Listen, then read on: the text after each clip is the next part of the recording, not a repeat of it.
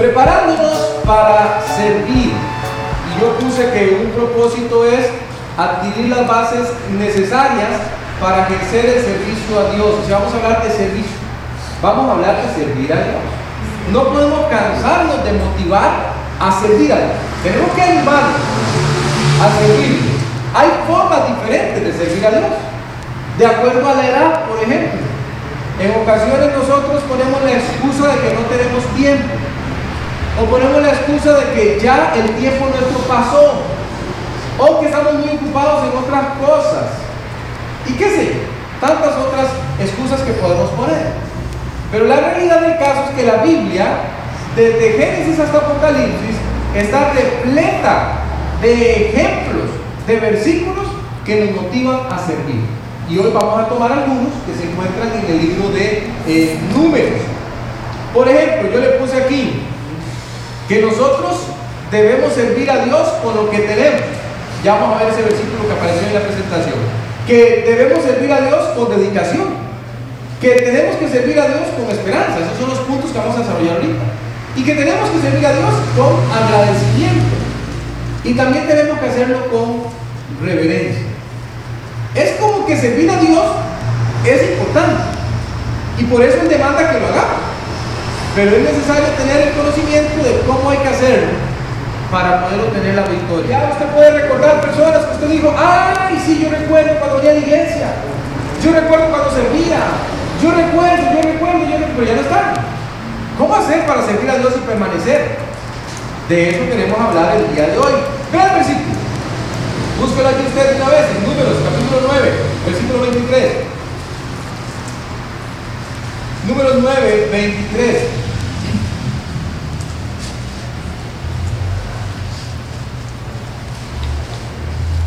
Va a hablarnos aquí la Biblia de algo que sucedía. Vamos a ver si usted recuerda de qué está hablando. Dice la Biblia, al mandato de Jehová acampaban y al mandato de Jehová partían, guardando la ordenanza de Jehová, como Jehová lo había dicho por medio de. ¿Se acuerda de qué está hablando? ¿Sí? ¿O no? La nube que estaba sobre el tabernáculo, que se volvía columna de fuego por las noches, ¿te acuerdas? El Señor lo guiaba, aquí a su pueblo, Israel, por el desierto. Y donde la nube se posaba, el pueblo se quedaba quieto, no se movía. Ahora, si llegaba y se posaba por un mes, un mes se quedaba. Si se posaba por un año, un año se quedaba. Se quedaba. Si era por cinco, pues cinco años se quedaba. Cuando veían que se movía, entonces se preparaban y se iban. Eran obedientes al mandato de Dios. Y yo quiero iniciar esta mañana con eso. ¿Por qué razón? Porque si hay algo que evita que un cristiano sirva fielmente es la obediencia. O dicho de otra manera, la desobediencia. Hay personas que quieren servir a Dios a su manera. Quieren hacerlo como a ellos se les ocurre que es mejor. Y dicen, bueno, yo quiero servir al Salvador. Pero por ejemplo, pero no me quiero sujetar a las autoridades que la palabra de Dios dice. No vas a poder servir. No vas a poder servir. O yo quiero servir a Dios, pero quiero hacerlo en otras formas que no vienen en la Biblia. No vas a poder servir. Para servir es necesaria la obediencia. Por eso la Biblia nos compara con un ejército. En los ejércitos los soldados no hacen según se les ocurre, sino que están bajo una cadena de mando y sirven de acuerdo a la cadena de mando. Vea, si hay, otra vez se lo digo, si hay un problema para servir a Dios es el problema de la obediencia. No quiero servir a Dios y desgraciadamente, déjenme explicarle algo, en nuestras culturas latinoamericanas el problema de la rebeldía, el problema de la insubordinación es un problema, hermano. Uno lo ve en los trabajos. Yo se lo he contado. A veces hay personas que llegan a un trabajo y parece que el que los está empleando les está haciendo un favor. ¿En serio? Es como que el que los está empleando tiene el deber de hacer algo por esta persona. En lugar más de que quien está en ese momento sirviendo diga, no, es un privilegio privilegio para mí, qué bendición que conseguí trabajo, qué bueno que tengo a dónde llegar cada mañana y hacer este, mis labores y tengo quien me pague. Y a veces esas mismas actitudes las transportamos a la iglesia. Y queremos decirle a Dios, bueno Dios, ahí en la iglesia dicen que hay que servir. Y yo voy a servir, pero no me dejan. Muchas veces no evaluamos. Lo primero, obedezca al Señor. Si en la Biblia viene, usted lo hace. Si el Señor dice haga, usted hace. Si el Señor dice no haga, no hace. A la gente le resulta extraño eso, ¿verdad? O sea, le resulta extraño que Dios pueda decir no haga. Pero vemos ejemplos en la Biblia. Pablo dice, voy a ir a evangelizar. Oh, voy a evangelizar, no era que iba a hacer otra cosa. Voy a evangelizar a esta zona. Y dice, el Espíritu se lo prohíbe. El Espíritu dice, no, no vaya. Pero quiere hacer algo bueno, pastor. Él quiere ir, mire, quiere ir a hacer la obra. Él está dispuesto. Y el Espíritu dice, no lo haga. Entonces yo siempre digo a la gente, ¿de quién es la obra? ¿Suya o de Dios? De Dios. Entonces nosotros tenemos que aprender a ser sensibles a la voz del Señor. ¿Qué quiere el Señor que hagamos? Y por cierto, ¿qué quiere el Señor que no hagamos? Lo primero que quiero que veamos esta mañana es que nosotros debemos servir a Dios con lo que tenemos. Dice, eso es lógico, Pero ¿saben qué es lo que pasa? Que yo escucho mucha gente decir que no sirve a Dios porque no tiene. Es como que dijera, ay, me gustaría servir a tanto a Dios con lo que no tengo. No, que no sirve a Dios con lo que no tiene. Usted sirve a Dios con lo que ya Dios le ha dado. Si ya Dios le ha provisto, usted lo pone al servicio del Señor. Veamos un momento al pueblo de Israel, allí número 7. Me interesa que veamos en número 7 algo que está pasando aquí. Aquí hubo ofrendas para dedicar el altar. Allá dentro del tabernáculo que nuestro Señor había pedido que se hiciera. Y ocurrió esto, dice, aconteció, estoy en número 7, que cuando Moisés hubo acabado de levantar el tabernáculo y lo hubo ungido y santificado con todos sus utensilios, y asimismo ungido y santificado el altar con todos sus utensilios, entonces los príncipes de Israel, los jefes de las casas de sus padres, los cuales eran los príncipes de las tribus que estaban entre los contados, ofrecieron y trajeron sus ofrendas delante de Jehová. Seis carros cubiertos y doce bueyes, por cada dos príncipes un carro y cada uno un buey, y los ofrecieron delante del tabernáculo. Y Jehová habló a Moisés diciendo, escuchen, tómalos de ellos y serán para el servicio del tabernáculo de reunión, y los darás a los levitas, a cada uno conforme a su ministerio. Aquí hay una dedicación de una estructura que Dios pidió, y esa estructura que Dios pidió, la pidió para el servicio de Él. Y dice que las personas se animaron a dar. Particularmente nos habla aquí de los príncipes. Ellos trajeron cosas conforme ellos podían dar. Pero lo que quiero rescatar es qué pasó con eso. Dios de una vez dice, lo que han traído, póngalo al servicio. ¿Quiénes lo van a usar? Los servidores de Dios. ¿Quiénes son esos? Bueno, en ese caso, los levitas y sacerdotes. Que iban a tomar aquello que era traído y lo iban a poner al servicio de Dios. De Dios. Lo que habían traído iba ahora a servir para Dios. Hermano mío, nunca, escúcheme esto, nunca, nunca, nunca ponga usted como pretexto que usted no tiene para no dar. Ahora, usted mira, pastor, usted no sabe mi condición. Usted no sabe las necesidades que yo tengo. Usted no sabe por las cosas que yo paso. Y tal vez usted tiene toda la razón. Eso es cierto. Eso es cierto. Pero lo que estoy intentando decirle esta mañana es que en la Biblia nosotros vemos a personas que no tenían nada, absolutamente nada, visualmente hablando, y siempre buscaron cómo dar al Señor. Y Dios los bendijo. Como su pastor, yo tengo que darle este mensaje hoy. ¿Quiere la bendición de Dios? Usted tiene que dar. Tiene que dar. Ahora, aquí no estamos hablando, siempre, siempre me gusta aclarar eso, ¿verdad? De un mensaje de prosperidad, de que si usted da va a tener un montón y, y mucha plata. Y no, no, no estamos hablando de eso, hermanos. No estamos hablando de eso. Estamos hablando de dar como pasaba ya en números. Dar para que la obra del Señor se mantenga. Para que la gente vaya y gane a otros para Cristo, como pidieron ahora allí en, en oración. para que los dineros vayan a los misioneros y los misioneros vayan a las personas, para que se use para evangelizar pavas y demás. De ese tipo de dar que estamos hablando. No estamos hablando de un dar para que alguien se haga rico. No estamos hablando de ese dar, ¿verdad? Estamos hablando del dar para que la obra del Señor se lleve adelante. No cierre su oído a esto que le estoy diciendo. Es una bendición dar. Se lo voy a comprobar. Proverbios 3.9, usted lo conoce, vaya ya. No pierda números porque vamos a regresar. Ahí pues yo le puse los versículos también en, la presentación como para que usted los pueda buscar y adelantarse. Ahí le puse una notita, se trató de ofrendas voluntarias. Esa es específicamente para servir a Dios. Uno debe servir a Dios con lo que tiene y no quejarse por lo que no se le ha concedido. Recuerden eso. Proverbios 3, 9 y 10 dice, honra a Jehová con tus bienes y con las primicias de todos tus frutos. Y serán llenos tus graneros con abundancia y tus lagares rebosarán de mosto. Esto no lo dice el pastor, esto lo dice la Biblia. Honre a Jehová con lo que usted tiene no se queje con lo que no tiene, honrelo con lo que sí tiene. Si Dios le ha dado a usted lo que le ha dado, póngalo al servicio de Él. Todo. No solo lo económico me estoy refiriendo. Tiene talentos que Dios puso en usted. Úselo para el Señor. ¿Por qué no los usa para el Señor? Un día, una señora llegó a la iglesia y la muchacha estaba tocando en el piano. Yo la escuché, la hija de ella. Estaba tocando algunas piezas. Y yo dije, wow, su hija toca el piano. ¿Por qué no toca en la iglesia?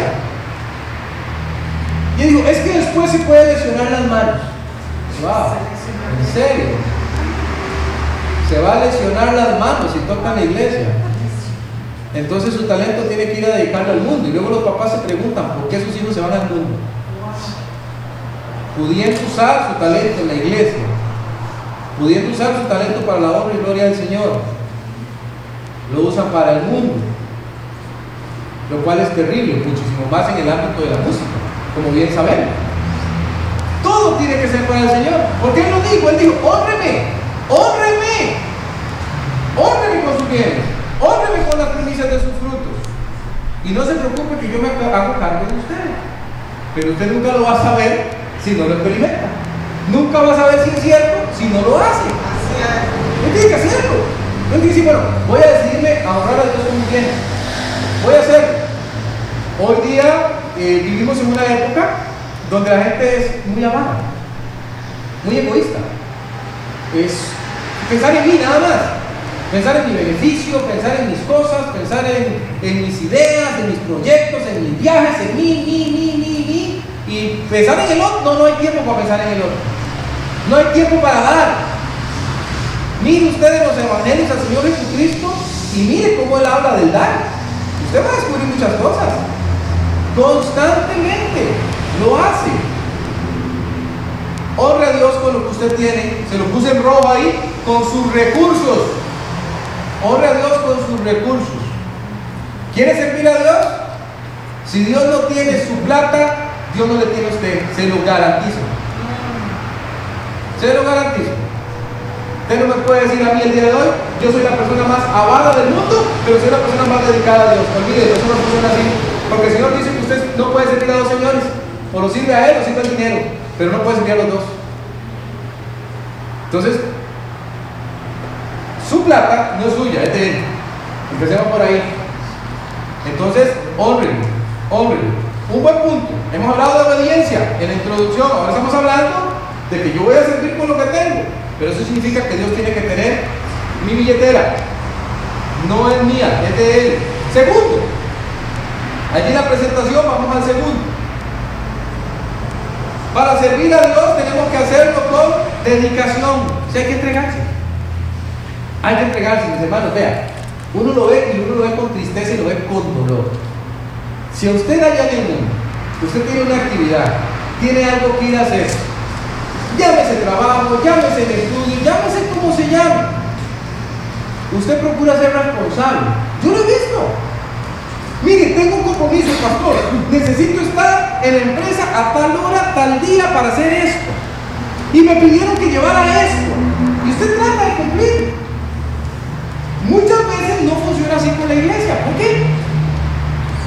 ¿Por qué la iglesia no tiene el mismo orden de prioridad? Y no lo digo de todos, mis hermanos, porque no es así. En nuestra iglesia, gracias al Señor, yo veo diferente. Y siempre se los agradezco, porque yo veo un corazón dadivoso. Siempre se los digo, cuando hay actividades aquí, la comida sobra, más bien. Gracias al Señor por eso. Gracias por un corazón dadivoso. Sigamos por esa misma línea. Con dedicación, con entrega. Que nosotros seamos ejemplo a otras personas. De mirar cómo son entregados en esa iglesia al Señor. Cómo de verdad lo hacen con pasión. Cómo de verdad lo hacen porque quieren, porque aman hacerlo. Tan feo que es ver a veces gente que no hace las cosas con pasión, ¿verdad? Las hace más bien como, eh, exigencia. No, no, no, con ganas. Vean números 8, volvamos al número. Me he propuesto sacar algunos versículos de números porque me llamaron mucho la atención. Aquí nos va a hablar de unas lámparas que había allí en el tabernáculo. En esa estructura llamada tabernáculo había unas lámparas. Tenían que estar ardiendo todo el tiempo. Y tenían cierta posición. Vamos a leer, vamos a leer. Dice el 8.2. Habla a Aarón, este es el sumo sacerdote. Y dile, cuando enciendan las lámparas, las siete lámparas alumbrarán hacia adelante del candelero. ¿Qué? Para que alumbre, ¿verdad? Yo siempre le digo a la gente, usted no pone la luz en el sentido contrario donde pueda alumbrar. Pero usted la pone donde usted ocupa que ¿verdad? Ahorita vamos a ver por qué le digo eso. Vamos al 9. Y harás que los levitas se acerquen delante del tabernáculo de reunión y reunirás a toda la congregación de los hijos de Israel. Y cuando hayas acercado los levitas delante de Jehová, pondrán los hijos de Israel sus manos sobre los eh, levitas. Y, y, ofrecerá Aarón los levitas delante de Jehová en ofrenda de los hijos de Israel y servirán en el ministerio de Jehová. ¿Qué significaba eso? Bueno, Dios escogió de entre las tribus una, de donde iba a sacar los servidores de la obra del Señor. Todos los demás tenían otras labores, pero había una, la tribu de Leví, de donde salían los servidores del tabernáculo. Eran muchos y hacían diferentes actividades en diferentes momentos del tiempo. De ahí salían. Pero aquí en esta escena estamos viendo que ellos van a ser dedicados al Señor. ¿Dedicados para qué? Para servirle. En una forma especial, en una forma única. Y casualmente el capítulo inicia diciéndonos que en ese tabernáculo, en esa estructura, una de las labores que ellos tenían que hacer era el encendido de estas lámparas tenían que asegurarse que estuvieran siempre brillando. Yo le puse una notita ahí. Le puse, la Biblia es luz y los creyentes también. Por tanto, los creyentes debemos llevar la Biblia. Para hacerlo hay que entregarse al Señor. Ahora, ¿por qué yo le estoy insistiendo en eso esta mañana? Porque hay gente con muy buenas intenciones. Y yo siempre se los recalco, mis hermanos, con mucho amor. Cuando usted le habla a una persona, hable de la Biblia. Hable de la Biblia. Porque la Biblia es la que tiene poder. La Biblia es la que vivifica. La palabra de Dios es la que cambia al pecador. Si yo a una persona le hablo mis bonitas palabras, no van a surtir el efecto que surte la Biblia. A veces yo escucho personas que usan frases, frases que yo llamo trilladas, frases repetidas, que oyeron de alguien más para animar a otros, ¿verdad? ¿Por qué no usan la Biblia? Ahí les escucho decir, nunca está tan oscuro como cuando va a amanecer. ¿Qué usa eso? Si tiene versículos en la Biblia que puede usar. ¿Será posible que eso cause más ánimo que un versículo de la palabra de Dios? ¿Sí? Yo creo que no. Nosotros tenemos que llevar la Biblia. Hoy quiero ser muy enfático y muy claro también. Cuando estamos hablando de servir, lo que hablamos es que usted se compromete con la Biblia y la lleva a otros. Y la lleva a otros. Usted está allí presente, dedicado, y usted dice, yo voy a entregarle al Señor con dedicación. ¿Para qué? Para darles la Biblia. De la misma manera que había servidores en el tiempo antiguo que se dedicaban a hacer las labores que les eran declaradas en aquel momento en el tabernáculo. Nosotros tenemos que hacerlo, como esas lucecitas que brillaban en el tabernáculo, estar siempre brillando, siempre hacia adelante, que la gente nos vea, que nos reconozcan porque sabemos usar bien la Biblia. Por eso estudiamos mucho la Biblia aquí. Por eso yo les pido siempre traiga su lápiz, traiga su hoja, escriba, anote, subraye, haga flechas, para que esté preparado, para que esté preparado. Uy, qué dicha, eso lo el domingo, ya mismo se lo busco y se lo digo. Vea qué bueno esto que está aquí. Y usted da esperanza al perdido con la Biblia. La Biblia, la Biblia. Segunda Timoteo 2.15. Qué interesante este versículo, vaya, es muy conocido. Este versículo no es algo nuevo que yo lo voy a decir hoy, pero dice algo, una palabrita. Una palabrita, dice ahí. Entonces le vamos a servir a Él con lo que tenemos, es decir, con nuestros recursos y también con entrega. Vea 2.15. Procura. Esa es la palabrita. Procura con diligencia presentarte a Dios aprobado. Eso quiere decir que hay unos que están reprobados. Como obrero que no tiene de qué avergonzarse, que usa bien la palabra de verdad. Usemos bien la palabra de verdad. Que usa bien la palabra de verdad. Que sabe cómo usar este libro. Cómo llevar esperanza con este libro Siempre es posible, siempre, siempre. Yo he visto a las personas más duras que no quieren nada con el Evangelio, que no quieren nada con Dios. De un momento a otro pasó algo en sus vidas y se abren al preguntarle a usted. Estoy desanimado. Es que me pasó esto. Y usted dice, déjame decirte algo. La Biblia dice y a usted le dejó un versículo. Era mejor que la frase brillara. Porque ese versículo es como dice Eclesiastés, echa tu pan a las aguas. Y después de muchos días, usted va a recoger de allí fruto. Es como dice la palabra de Dios en la palabra del sembrador. Usted está sembrando el Evangelio y vendrá fruto. Pero no vendrá fruto si no hay palabra del Señor. Amén. No vendrá fruto si no hay palabra del Señor. Pero vean que dice procura. Procura. Es algo que usted hace intencionalmente. ¿Qué tal si yo digo usted? Procure, hermano, estar puntual esta tarde. ¿Cómo sabía yo que usted lo procuró? Ya, porque usted hizo un esfuerzo, porque usted puso una alarma, porque usted dijo, tengo que estar puntual, salió antes para evitar la presa, etcétera, etcétera, etcétera. Usted hizo ciertas cosas que al resto nos dice, él lo procuró se esforzó para lograrlo. ¿Qué sería no procurarlo? Ya no sé nada. No sé nada. Yo no hago nada por conocer la Biblia, no hago nada por llevarla, no hago nada por comprometerme con ella. No sé procurar diligentemente hacer lo que se me ha pedido. ¿Ok? Tercero. Vamos con tercero. Los levitas, usted se fijó allí antes, fueron purificados para el servicio. Eso significa Usted tiene que estar limpio para servir al Señor. Esté limpio para servir al Señor. Y aquí déjeme aclararle algo, porque yo sé que hay dudas con esto. Ya me las plantearon en algún momento. ¿Qué significa estar limpio para servir al Señor? Mis hermanos, vean. Si usted sabe que usted va a ir a la iglesia, porque usted viene al templo del Señor, viene a recibir la palabra del Señor, viene a compartir con los hermanos, viene a orar. ¿Se ha fijado que aquí es difícil que usted haga un culto y lo ore. Siempre habrá algo de oración. Nos gusta mucho la oración en esta iglesia.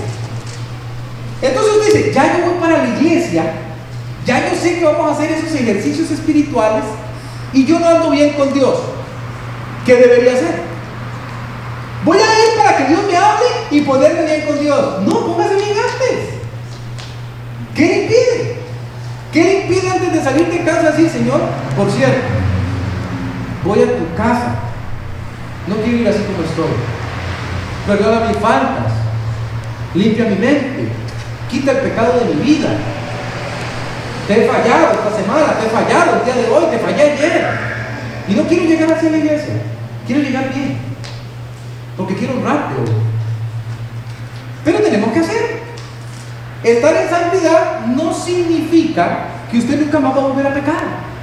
significa que usted acude al abogado que dice primera de Juan capítulo 2, usted confiesa su pecado, usted se aparta de él y obtiene su misericordia y su perdón. ¿Cuándo hay que hacer eso, pastor? Diariamente. Diariamente. Usted debe llegar a Dios diariamente. Señor, perdona mis faltas. Perdóname por lo que he hecho. ¿Qué tal que usted pensara? Mire, el pastor vino el día de hoy, se subió al púlpito, pero no ha buscado la dirección de Dios solo en meses. Hace como ocho meses que no ora. Hace como ocho meses que no lee la Biblia. Y que yo le digo a usted, no estado leyendo la Biblia ni he estado orando, pero yo estoy bien con el Señor. ¿En serio? ¿Usted creería eso? Tal vez diría, no, pastor, no, no puede ser. No puede. Bueno, eso no aplica solo para los servidores de Dios en el sentido de aquellos que tenemos un puesto como el de pastor. Aplica para cualquier cristiano que tiene que servir al Señor. Tenemos que estar yendo todo el tiempo a Dios para que nos tengan limpios. Porque solo Él puede hacerlo cuando nosotros confesamos nuestros Él nos limpia y estamos aptos para servirle. No lo olviden. No lo olviden. Mi mamá tiene un dicho, me lo decía cuando estaba pequeñito yo. O no toca a Dios con las manos sucias. Siempre es eso. No toca a Dios con las manos sucias. Refiriéndose justamente a que uno a veces quiere hacer las cosas en su propia fuerza. No lo haga. Debemos servir a Dios con propósito. ¿Para qué servimos a Dios? ¿Para que la gente nos vea? ¿Para que las personas sepan qué buenos servidores somos? ¿Para que alaben nuestros lindos talentos? ¿Para que nos digan qué bonito que predicamos, qué bonito que cantamos, qué bonito que enseñamos, qué bonito que servimos en cada B, C o D cosas? No hacemos el servicio de Dios para eso. Y si usted lo hace por eso, usted tiene que arrepentirse de esa actitud y decir, no debe ser así. No servimos a Dios por la alabanza humana. Por eso es muy importante el propósito. Un día yo recuerdo que estaba en una iglesia hablando con un señor y el señor tenía un vocerón, un vocerón, ¿verdad? Se hablaba así muy fuerte, una voz casi como de locutor, ¿verdad? Y yo estoy hablando con él. Entonces alguien más que venía conmigo pasó ahí y tampoco había escuchado al Señor hablar, ¿verdad? Entonces él le dijo al Señor, la otra persona, ¿verdad? Le dijo al Señor, ¡Wow! ¿Qué voz tiene usted? Le dice él, ¿verdad? Usted debería ser pastor. Entonces eh, el hombre se rió y él dijo, es que uno no es pastor porque tenga una linda voz, uno es pastor porque Dios lo llama a ser, ¿verdad? Entonces, bueno, interesante, ¿verdad? Pero ¿qué tal si nosotros tomáramos la misma medida con cada uno de los servicios al Señor? Y dijéramos, bueno, como yo canto muy bonito, denme un micrófono y ahora en adelante voy a hacer la sensación del redil. No, no, no debe ser así. Usted cantará para que el Señor sea glorificado. ¿Cómo es ser glorificado? Por eso le puse allí, hagámoslo con propósito. ¿Qué quiere el Señor? Ahí se lo puse en rojo. La salvación de las personas. Eso es lo que quiere el Señor. El Señor quiere que cada persona en este mundo sea salva, que le conozca a Él, que le reconozcan como Salvador. Eso quiere Él. Yo canto. Es para que las personas preparen sus corazones para recibir al Señor. Para que las personas que ya le recibieron preparen sus corazones y sean mejores en la obra del Señor, etc. ¿Ven el gran problema que tenemos hoy día con muchas iglesias? Que en muchos lugares pareciera ser que los servicios a Dios son más para honrar al hombre que para honrar a Dios.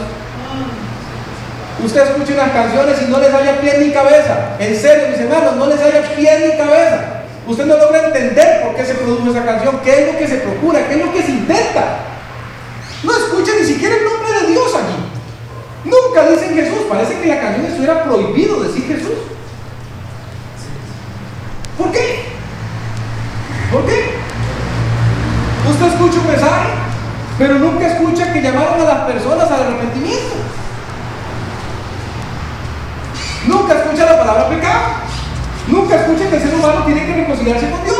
Nada. Y entonces usted llega a la conclusión que ese es un servicio dado con otras intenciones, no con la intención real de procurar el propósito de Dios. Nosotros servimos con propósito. Los aplausos, la gloria, la honra son solo para Él, no para usted ni para mí. Cuando nosotros lo recibimos, estamos robando algo que no es nuestro, es de Él nada más. Es de Él. Entonces es muy importante que lo sepamos así. Vamos a Números, capítulo 9, versículo 2. Con este punto terminamos esta primera parte. Números 9, 2.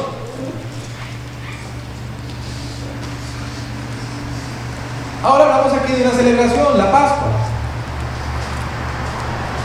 Usted recordará que cuando el pueblo de Israel salió de Egipto, Dios les encomendó tener una celebración de recordación de lo que había ocurrido, la liberación de la esclavitud de la que se encontraban hacia la libertad.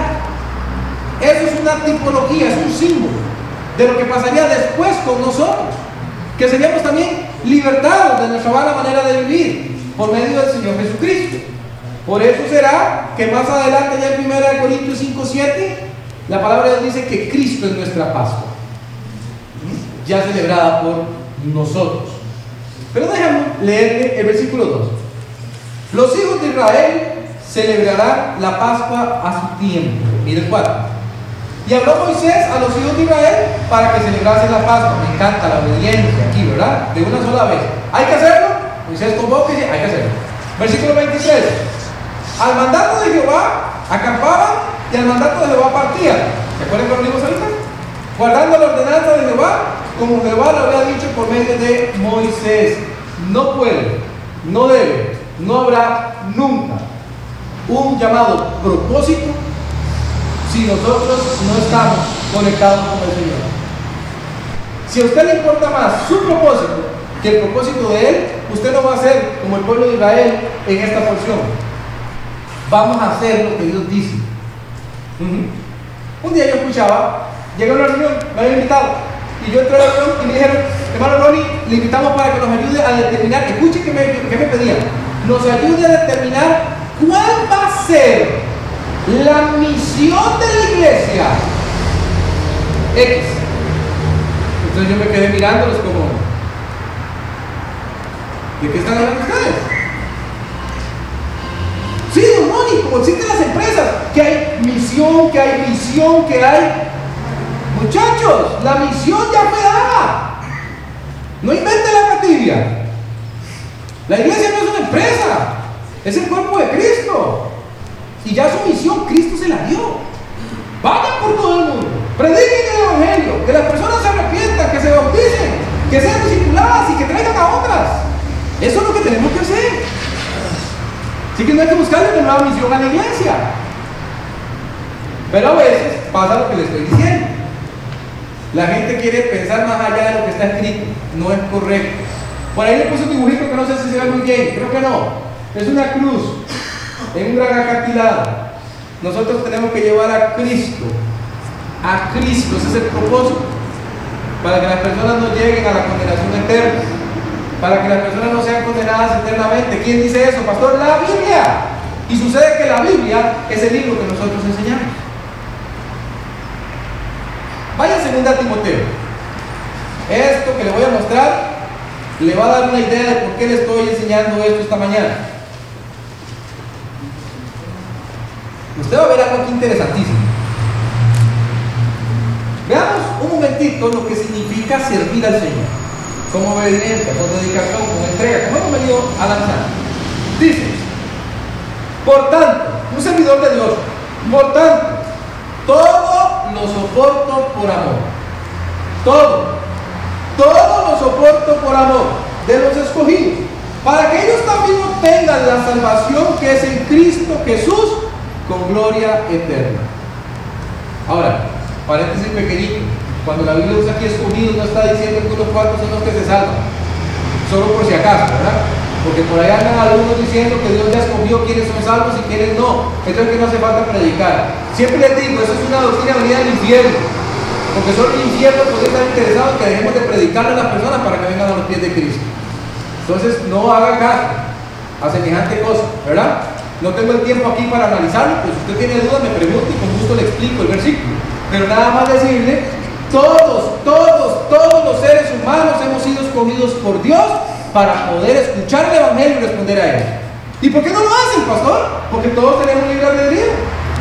Y decidimos si queremos a Dios o no lo queremos. Pero todos tenemos la misma oportunidad. Y aquí el apóstol dice, yo todo lo soporto. Tiene situaciones difíciles, todo lo soporto. ¿Por qué? Dice él, por amor de los escogidos. Este hombre trabaja con propósito. Él no dice para ser el mejor, para que todos reconozcan qué carga que soy yo, qué bueno que soy en el servicio de Dios. No dice nada de eso. Dice por amor a los escogidos. Pero ahora vaya al 24. Vaya al 24, en ese mismo capítulo. Porque aquí Pablo va a instruir a Timoteo y le va a decir, por cierto, Timoteo, usted como servidor de Dios, tenga cuidadito con alguien y vea, porque el mensaje viene para nosotros apenas, queda bienísimo. Vamos a leer, dice, porque el siervo del Señor, usted y yo, no debe ser contencioso, peleón, es lo que está diciendo, o peleón, sino amable para con todos, apto para enseñar, sufrir. Así debe ser el Señor. No pelee, no pelee. Hay gente que parece que las cosas de Dios son para pelear. Todos pelean, todos conflictos. Tardan en llegar las fiestas estas de ahorita para ir a pelear con sus familiares. No lo ven todo el año. Y cuando ya llega el día para verlos, y donde pueden ser de testimonio, lo usan para discutir tonterías que no valen la pena. Y la Biblia dice, no sea contencioso. No sea, sea amable. Sea amable. Y dice para con todos. Los que son fáciles de amar como los que no.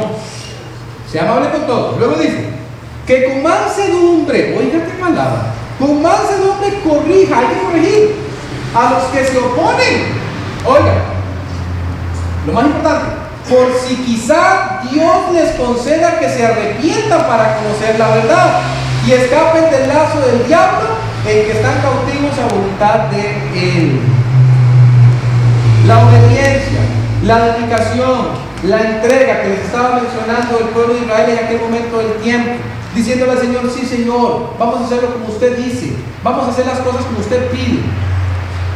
Debe transportarse a nuestros días en el sentido de decirle a Dios igual, Señor, me estás pidiendo mansedumbre, voy a hacer más.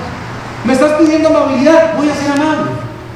Me estás pidiendo que yo con mansedumbre corrija, voy a hacerlo de esa manera. Porque la Biblia dice, ¿por qué? Porque quizás sea la única posibilidad de que esa persona que está fuera de los caminos del Señor, que está fuera del orden del Señor, tenga esa preciada oportunidad para arrepentirse y cambiar. Tal vez no tenga y usted sea el instrumento. No, no, no, pastor, es que uno tiene que defenderse, es que uno no se tiene que dejar, es que uno tiene que decir, no, no, no, mira que la Biblia dice eso. A mí me encantaría escuchar cuando el Señor dice porque yo he escuchado gente decir eso. No tiene que dejarse, pastor, no tiene que agachar la cabeza, como dijo alguien un día. Es que algunos creen que yo soy familia de Cuzuco y tengo que andar todo el tiempo así. Sería interesante ver dónde la Biblia dice eso. Porque no lo dice. No lo dice. Aquí la persona que tiene que exhibir madurez espiritual es usted. Quien tiene que estar bien agarradito al Señor es usted. ¿Para qué? Para ser gente. Porque queremos verles salvos. Queremos verles salvos. A nuestros amigos, a nuestros compañeros, en el trabajo, nuestros vecinos, nuestros hermanos en la carne. Queremos verles salvos. Pero no va a pasar si usted cree que la estrategia es salirse del orden del Señor y establecer su propio orden. No, hágalo como el Señor le pide. Que Él dice que si lo hace así, va a obtener bendición. Había un propósito para servir a Dios en aquellos días Israel, e igual lo hay para nosotros hoy. Nuestra Pascua, que es Cristo, ya se ofreció. No hay que la más. Ya fue ofrecido. Ahora nosotros tenemos que comunicarle a las personas que Cristo puede obtener salvación con propósito. Sirva a Dios con propósito.